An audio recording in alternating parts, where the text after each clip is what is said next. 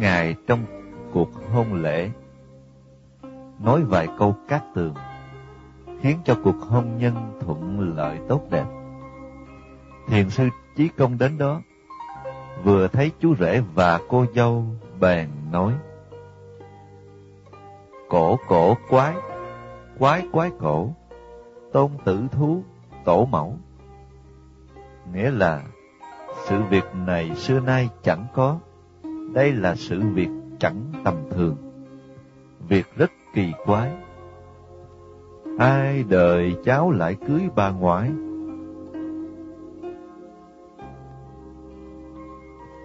Trên thế giới này, mọi người làm vợ chồng với nhau, làm cha con với nhau, làm mẹ con với nhau. Nếu bạn chẳng biết nhân duyên trong đời quá khứ, thì bạn chẳng hiểu rõ tại sao ông nội của bạn trong kiếp trước, đời nay, đến kết hôn với bạn. Hoặc là bạn ngoại của bạn lại đầu thai làm con của bạn. Đây hoàn toàn không nhất định. Sự việc cháu cưới bà ngoại này là vì trước kia bà ngoại qua đời Bà ta nói với mọi người, cháu của ta chẳng còn cha mẹ của nó. Tương lai ai sẽ săn sóc cho nó? Vợ tương lai của nó là có tốt với nó chăng? Tôi thật rất lo cho nó lắm. Lúc đó bà ta nắm tay đứa cháu, nói, Cháu ơi, bà không đành bỏ cháu ra đi. Bà chết rồi, cũng không nhắm mắt. Mắt không nhắm, cũng vẫn chết. Bà ta chết, chẳng nhắm mắt. Đến trước mặt vua Diêm Vương, còn muốn yêu cầu săn sóc cho cháu của bà ta. Nói, cháu của tôi, tôi thấy chẳng có ai chăm sóc cho nó. Tôi thật lo cho nó. Vua Diêm Vương nói, Tốt lắm. Vậy thì bà về săn sóc cho nó. Do đó lập tức cho bà đi đầu thai. Lớn lên rồi thì bà ta làm vợ người cháu. Do đó gọi là cháu cưới bà ngoại. Bà ngoại chẳng buông bỏ được người cháu. Trở lại bèn làm vợ của người cháu. Bạn nói có phải là cổ cổ quái, quái quái cổ chăng? Hay là chẳng phải cổ cổ quái, quái quái cổ? Ngài Chí Công tại sao biết được? Vì Ngài Chí Công có ngũ nhãn lục thông. Khi Ngài vừa gặp cô dâu chú rể, thì cô dâu vốn là bà ngoại. Vì bà ta một niệm buông xả chẳng đặng, cho nên phải trở lại làm vợ của người cháu. Thiền sư Chí Công lại nhìn mọi người thì thấy có một cô con gái cầm miếng thịt ăn. Ngài lại nói, con ăn thịt mẹ. Miếng thịt mà cô con gái đang ăn, vốn là thịt của mẹ cô đầu thai làm dê. Bây giờ con dê này bị giết, cô ta cầm thịt dê này lên ăn. Ngài liền nhìn người đánh trống, bèn nói, Con đánh trống cha. Da trống này chính là cha của anh ta đầu thai làm lừa. Con lừa này bị giết, lấy da bịch làm trống. Ngài lại nhìn vào các giải bạn bè nói, heo dê ngồi vào bàn. Những loại heo dê này, kiếp trước bị họ ăn thịt, bây giờ đều tái sanh làm người, đều làm bà con làm bạn bè với họ, cho nên đều đến nhà đó dự hôn lễ.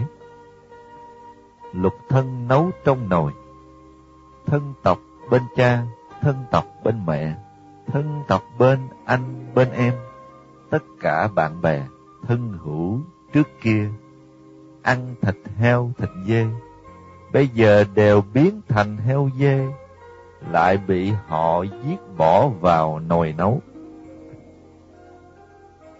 Mọi người đến chúc mừng, mọi người đến đó. Thấy anh ta cưới cô dâu, đều nói, chúc mừng anh. Người này đến chúc mừng, người kia đến chúc mừng. Cảnh trạng như thế, tôi thấy đó là khổ. Tôi thấy cảnh trạng như thế tức là tạo nghiệp, tạo nghiệp. Nghĩa tức là khổ. Do Ngài Chí Công nhìn thấu nhân quả của gia đình đó. Gia đình đó thì như thế. Còn những gia đình khác, làm sao mà biết chẳng phải như thế? Cho nên người tu đạo phải cẩn thận.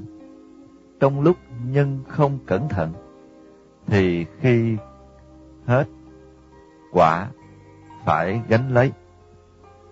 Vậy con người tại sao lại làm người?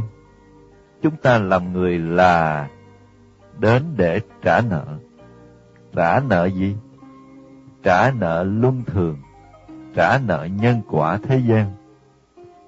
Bạn còn món nợ này thì phải trả món nợ này. Bạn không trả thì không được cũng như chúng ta mượn tiền của người thì phải trả tiền cho người. Bạn không trả thì nợ không dứt được. Con người trên thế gian cũng như thế. Tôi lại nhớ đến một câu chuyện. Có một gia đình nọ nuôi một con lừa hằng ngày bắt con lừa chuyên chở nặng nề. Anh ta thấy con lừa đi chậm thì hàng ngày đều dùng cây chuỗi tre đánh con lừa. Ngày nào cũng đánh, kêu nó làm cho anh ta. Một đời làm xong rồi, thì con lừa đó tái sanh làm người đàn ông. Còn người đàn ông đánh con lừa đó thì tái sanh làm người đàn bà. Hai người đến kết hôn với nhau Kết hôn rồi bạn nói xảy ra chuyện gì? Người đàn ông này suốt ngày cứ đánh người đàn bà này. Bất cứ cầm cái gì thì đánh cái đó. Hoặc cầm đũa ăn cơm thì lấy đũa đánh. Suốt ngày đánh chửi, nói cô ta làm gì cũng không đúng.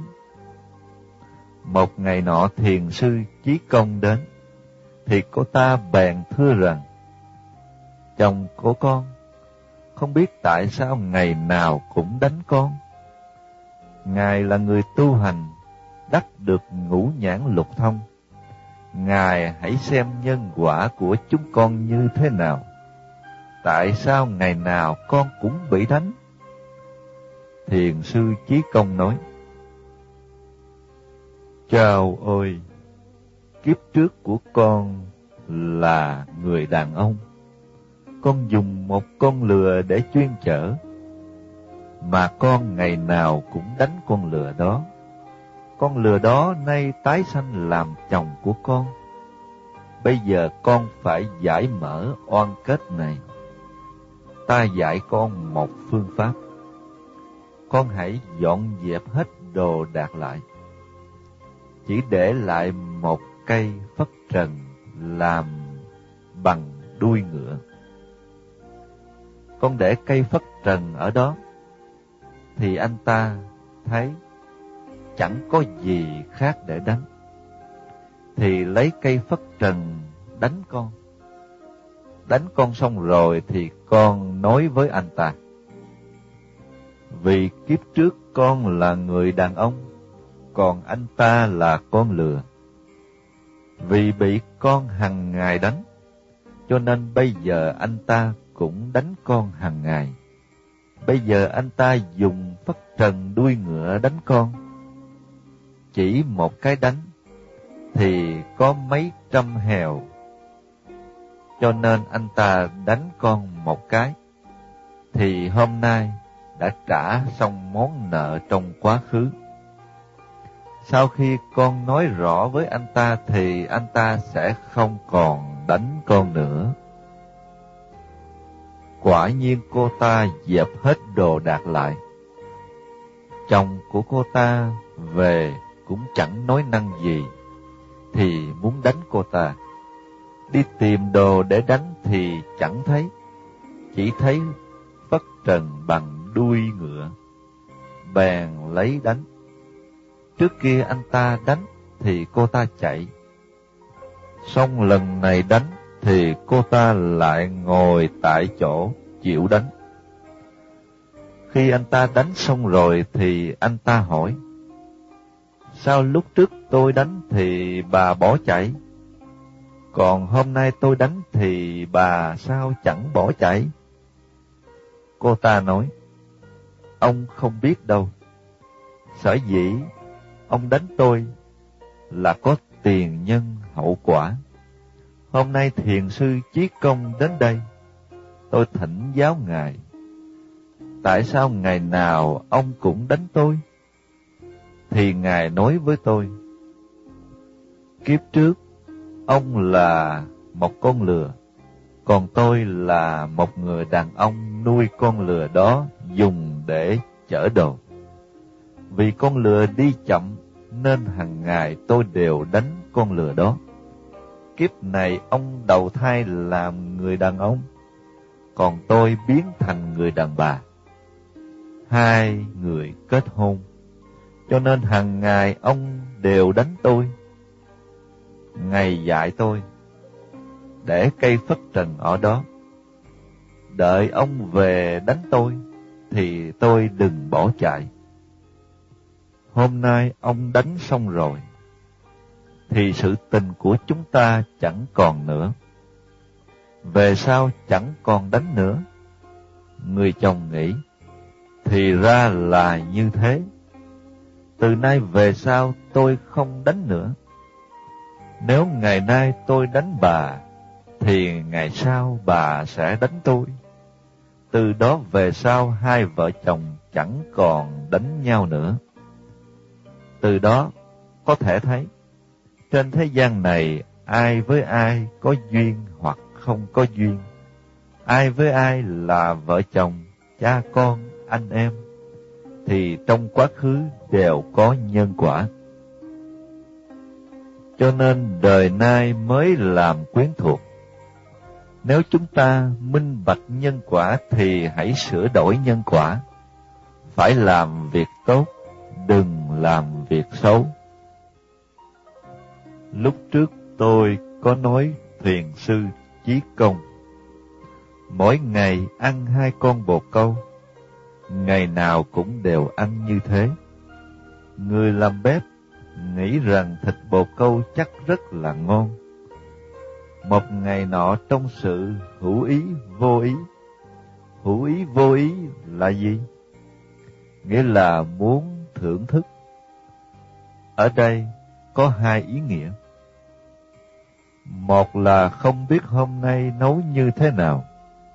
Hai là cho rằng thiền sư Chí Công ngày nào cũng ăn bột câu. Chắc chắn là rất ngon. Do đó bèn thưởng thức rồi mới mang lên cho Ngài Chí Công. Ngài Chí Công ăn con bột câu này bèn hỏi, Hôm nay ai ăn lén bột câu của ta? Người làm bếp nói, chẳng có ai ăn lén đâu.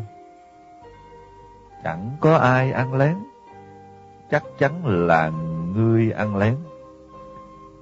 Người nấu bếp chẳng chịu nhận, nói, tôi không ăn. Ngài Chí Công nói, ngươi chẳng ăn. Ta chứ cứ cho người xem thử ngươi có ăn hay chẳng? Ngài bèn hả miệng ra, thì phun ra hai con bồ câu.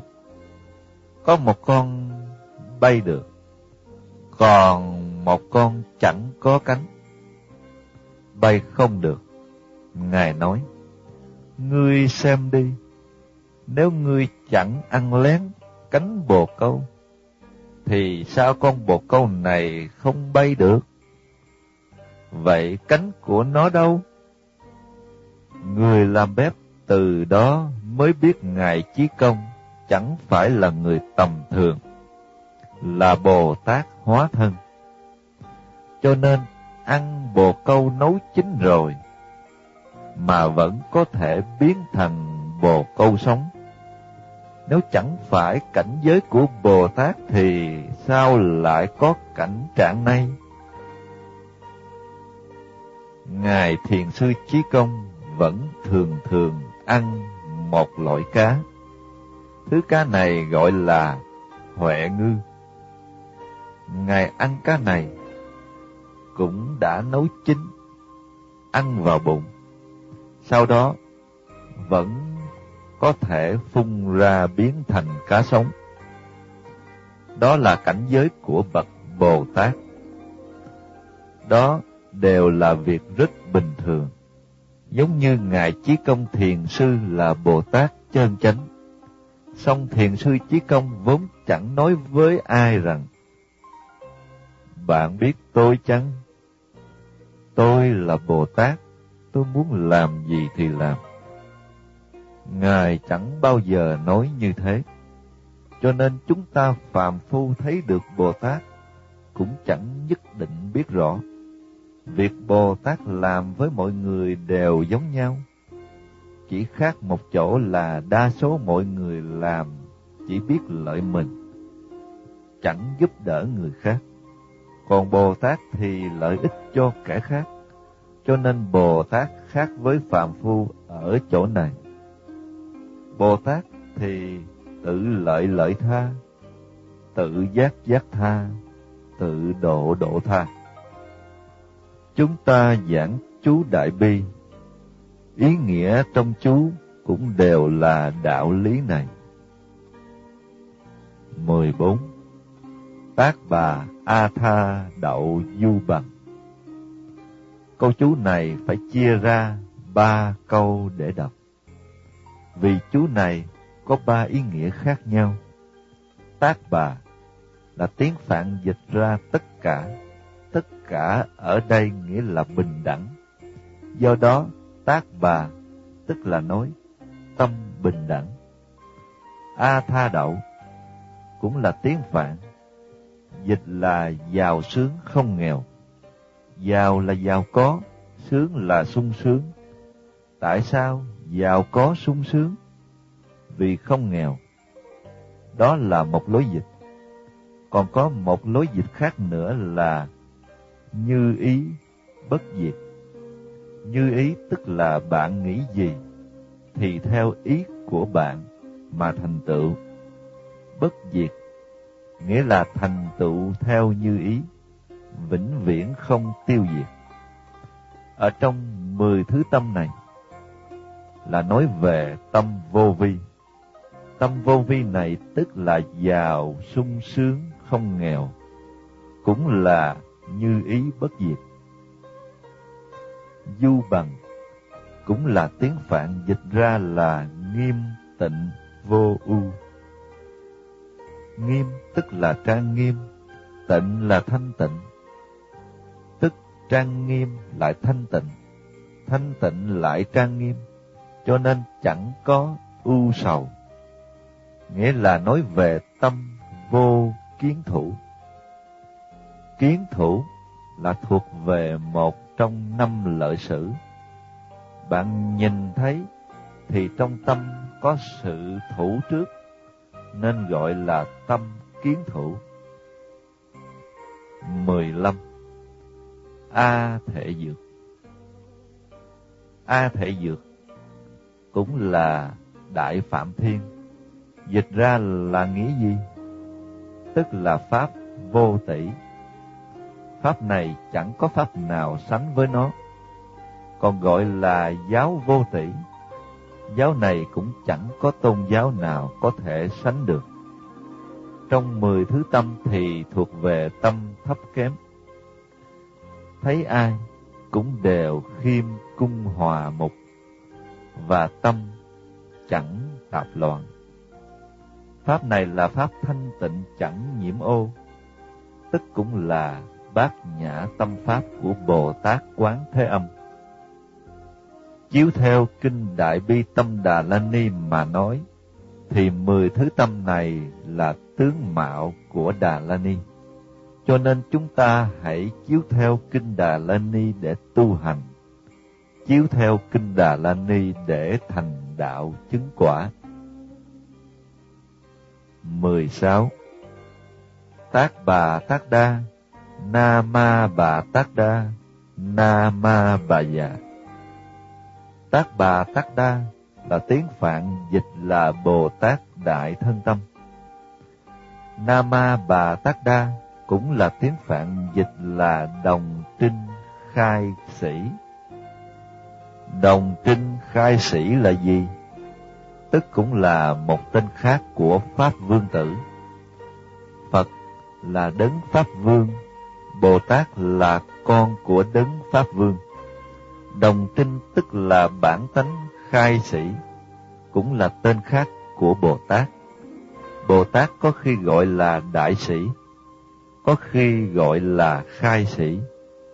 Bồ Tát nhập vào Phật vị, cho nên Bồ Tát thập địa cũng đều gọi là Pháp Vương Tử. Nama Bà Già Nama cũng là tiếng Phạn dịch là vô đẳng đẳng chú.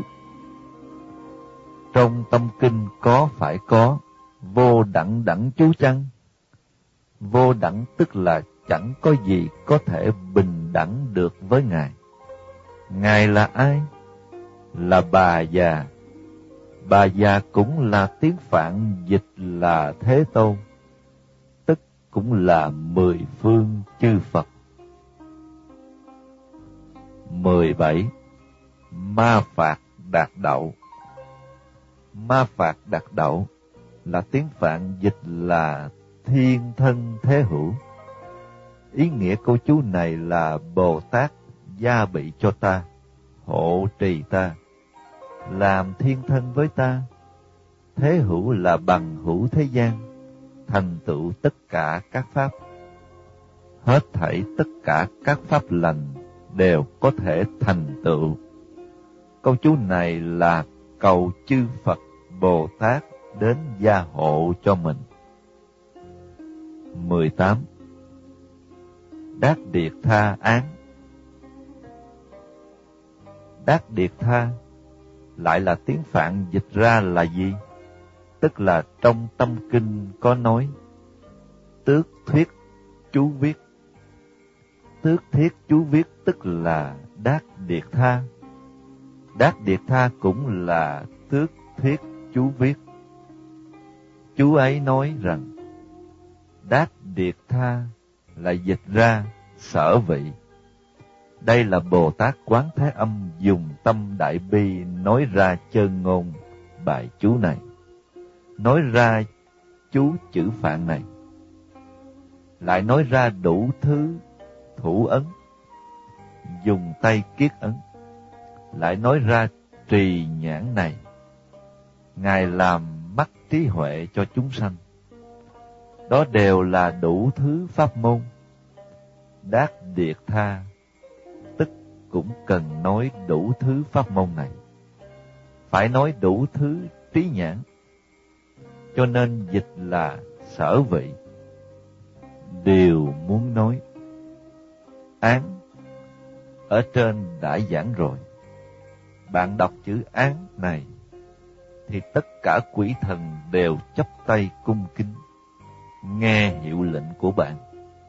Chữ án này sinh ra những ý nghĩa dưới đây. 19. A Bà Lô Hê A Bà Lô Hê cũng là tiếng Phạn dịch ra quán âm.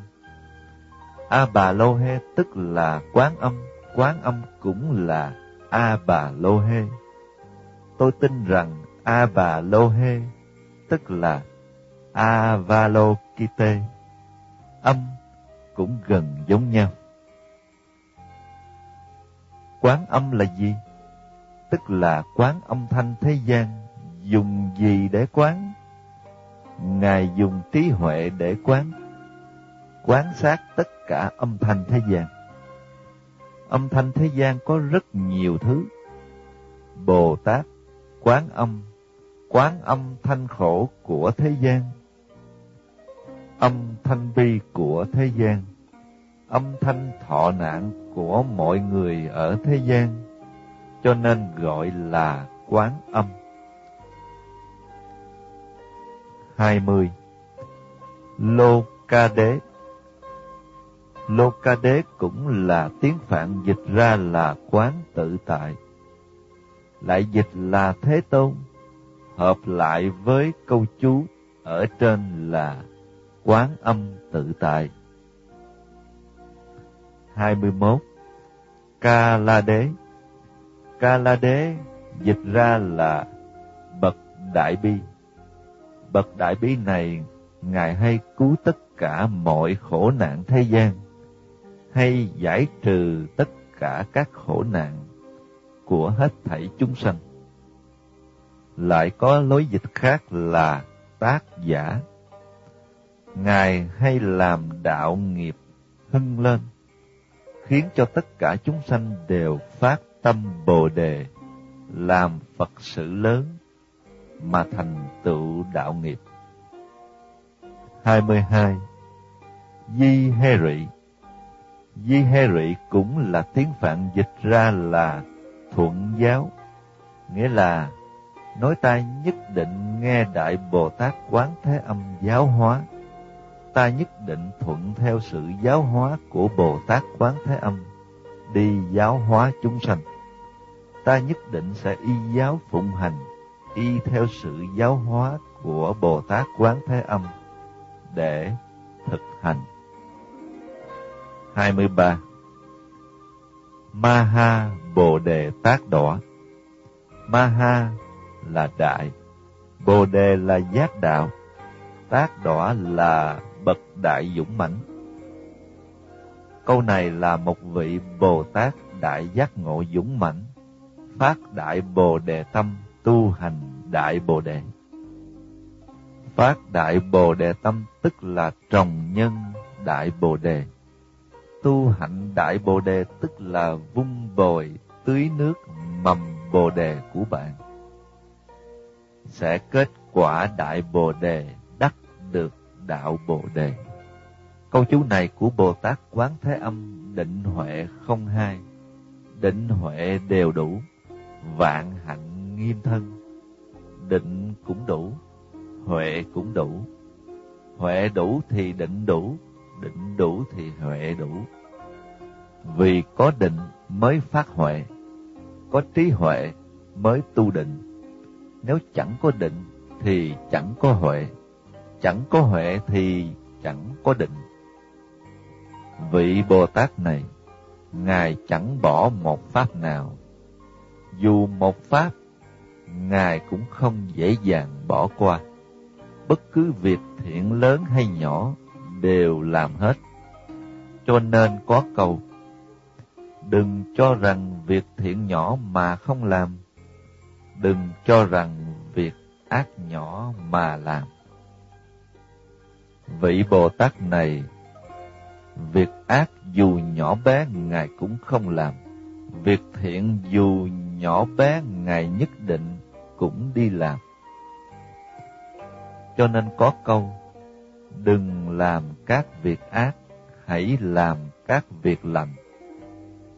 Ngài phát Bồ đề tâm, kết Bồ đề quả, tu vạn hạnh để trang nghiêm pháp thân của chính mình. Ngài phát đại Bồ đề tâm, làm đại pháp vô vi, tùy theo tâm của chúng sanh mà làm Phật sự. Song trong bản tính bản thể của Ngài chẳng có một tướng chúng sanh. Ở trong Phật Pháp, xem tất cả chúng sanh đều một thể với Ngài, không hai, không khác. Cho nên Ngài lấy khổ của chúng sanh làm khổ của mình, vì chính Ngài không nghĩ có khổ, cho nên phải giải trừ tất cả các khổ não của chúng sanh. Tuy nhiên giải trừ tất cả khổ não của chúng sanh mà chẳng có tướng độ chúng sanh. Ngài chẳng nói, bây giờ tôi cứu bạn, bạn phải cảm ơn tôi. Tôi giải trừ khổ cho bạn, bạn nên có chút báo đáp cho tôi. Ngài chẳng có tâm như thế. Cho nên vị Bồ Tát này mới hiện được 32 ứng thân. Người nào đáng dùng thân Phật độ được, thì Ngài hiện thân Phật đến để vì họ nói Pháp. Người đáng dùng thân Chi Phật độ được, thì Ngài liền hiện thân Bích Chi Phật để vì họ nói Pháp. Người đáng dùng thân ông vua độ được, thì Ngài liền hiện thân ông vua để vì họ nói Pháp. Có 32 ứng thân, 14 vô ý và 4 bất tư nghị. Bốn thứ thần thông diệu dụng không nghĩ bàn. Được chân viên thông, Ngài đắc được viên thông chân chánh, thành tựu quả đại Bồ Đề. Đây là sự thành tựu của Bồ Tát Quán Thế Âm. 24. Tác bà tác bà Các bạn có biết câu chú này thuộc về thủ nhãn nào chăng? Tác bà tác bà là tiếng Phạn, dịch ra là nhất thiết lợi lạc. Nhất thiết là tất cả. Bạn tu thủ nhãn tay mắt này thì có thể lợi lạc cho tất cả chúng sanh. Bạn có bảo ấn này thì chư thiên trên trời đều nghe hiệu lệnh của bạn. Quỷ vương dưới địa ngục cũng đều nghe hiệu lệnh của bạn. Bạn kêu họ như thế nào thì họ như thế ấy. Bạn kêu họ thả người có tội thì họ lập tức phải thả họ ra. Tại sao? Vì bạn có mạng lệnh này. Bảo ấn này cũng giống như ngọc tỷ của hoàng đế. Ứng ngọc tủy của hoàng đế in vào trong chiếu thư, phổ cáo thiên hạ. Đến đâu thì mọi người đều phải chiếu theo chiếu thư mà hành sự. Chẳng có ai dám phản đối. Bạn có bảo ấn thủ này thì có thể lợi ích tất cả chúng sanh.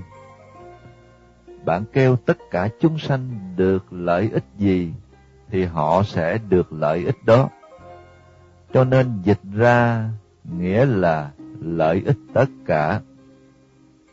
Người Trung Quốc hầu như đều có nghe rằng thần tiên thời xưa có một cái ấn gọi là phiên thiên ấn.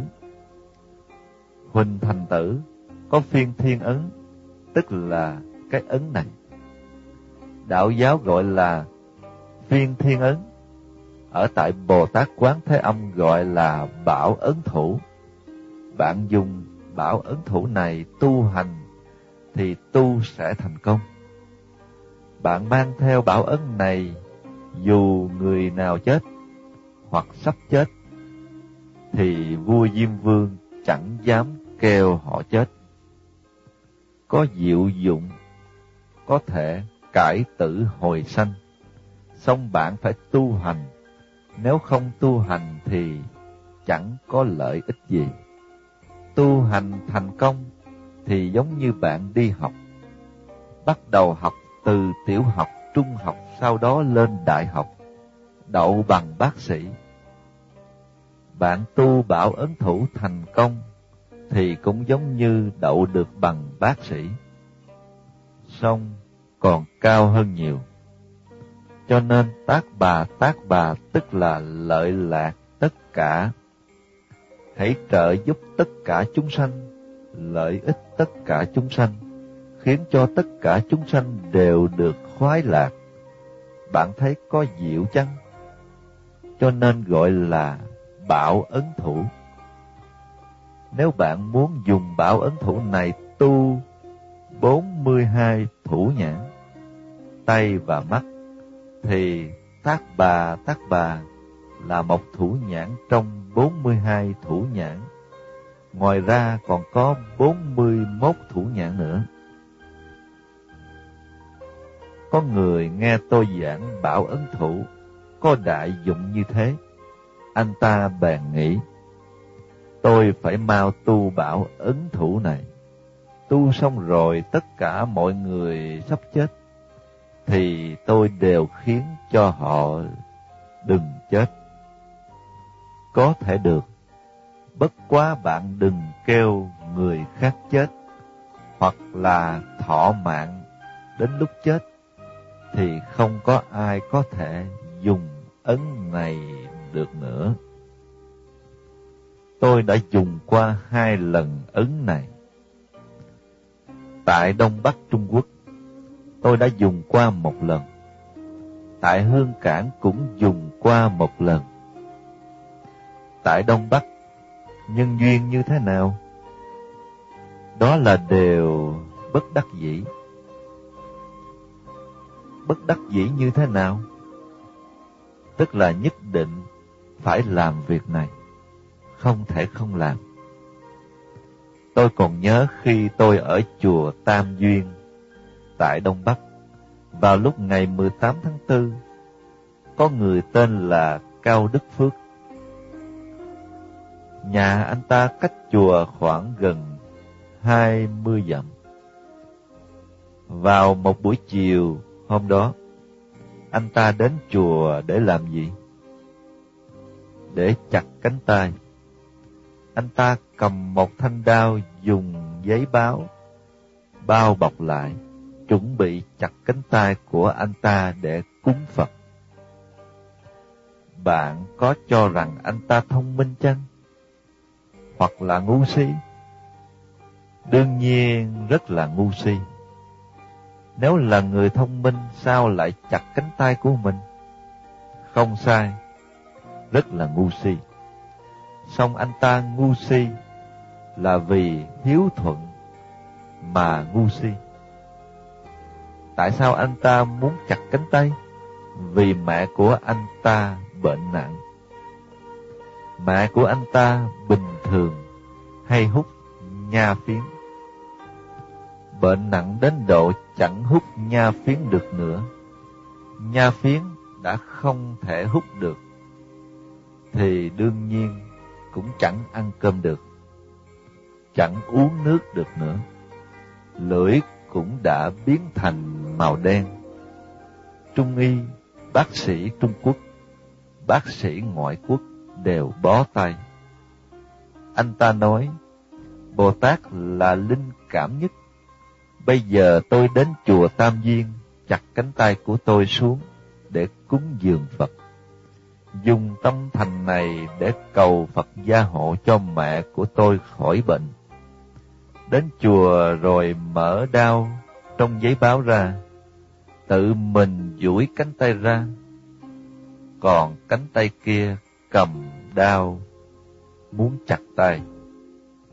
Từ phía sau có người đến giữ thanh đao của anh ta lại, nói Ê anh làm gì thế? Đừng có tự sát tại đây, không nên tự giết mình.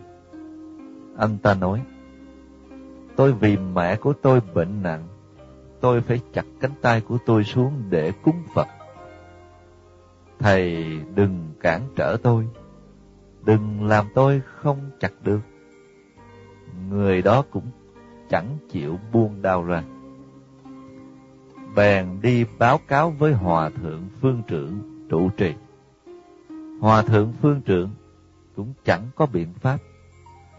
Đương lúc đó, có vị cư sĩ tên là Lý Cánh Hoa, là hộ pháp đắc lực nhất của Hòa Thượng Phương Trưởng. Hòa Thượng bèn sai Lý Cánh Hoa đi tìm tôi nói, Thầy ơi thầy, có người đến muốn chặt cánh tay vì mẹ của anh ta bệnh nặng. Thầy hãy tìm cách giúp anh ta. Lúc đó tôi làm thủ tọa ở trong chùa. Ngoài hòa thượng phương trưởng ra, tức là tôi. Lúc đó tôi còn là sa di. Chẳng phải như sa di hay ăn, sa di hay ngủ, sa di hay uống. Chẳng phải như thế. Lúc tôi làm sa di thì mọi người chẳng dạy thì tôi dạy.